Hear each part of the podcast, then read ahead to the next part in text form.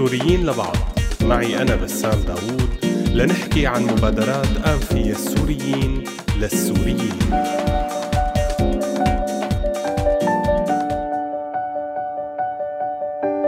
مرحبا. خلال معظم حلقاتنا من الموسم الماضي حكينا عن كتير جمعيات ومنظمات بتهتم باللاجئين والنازحين السوريين. وبتقدم لهم مجموعة خدمات ومساعدات مادية وملموسة مثل مثلا السلل الغذائية ملابس أغطية النوم أماكن السكن مساعدات طبية وغيرها من هالخدمات.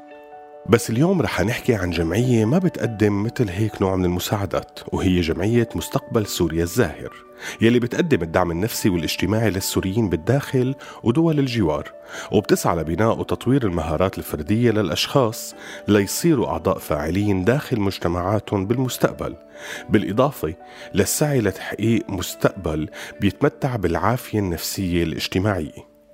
تأسست الجمعية بال 2012 وأطلقت مجموعة مشاريع لتحقيق أهدافها منها مشروع الزيارات الاجتماعية مشروع العيادات النفسية مشروع أساليب البقاء مشروع آفاق مشروع المسح النفسي لجرح الحرب مشروع أقرأ التعويضي مشروع الإرشاد الوالدي مشروع ذوي الاحتياجات الخاصة.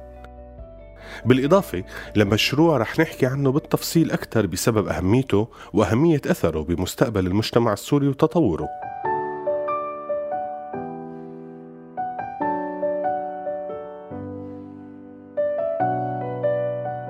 وهو مشروع المنتدى الفكري السوري يلي بيعتبر منصة حوار بتجمع السوريين ليناقشوا قضايا مجتمعية خاصة بوضع سوريا الكارثي المستمر من أكثر من سبع سنين.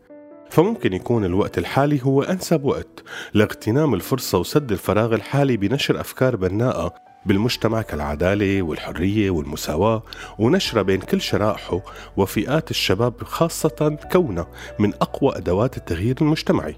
الهدف من المشروع هو أولا نقاش قضايا بتهتم بالشأن السوري من خلال جلسات حوارية ودورية بتقوم فيها الجمعية بأماكن تجمعات السوريين الناشطين بما فيها مخيمات اللجوء. اثنين طرح كتير من الأفكار والمقترحات للمساهمة بحل القضايا المصيرية. ثلاثة نشر وتعزيز ثقافة الحوار.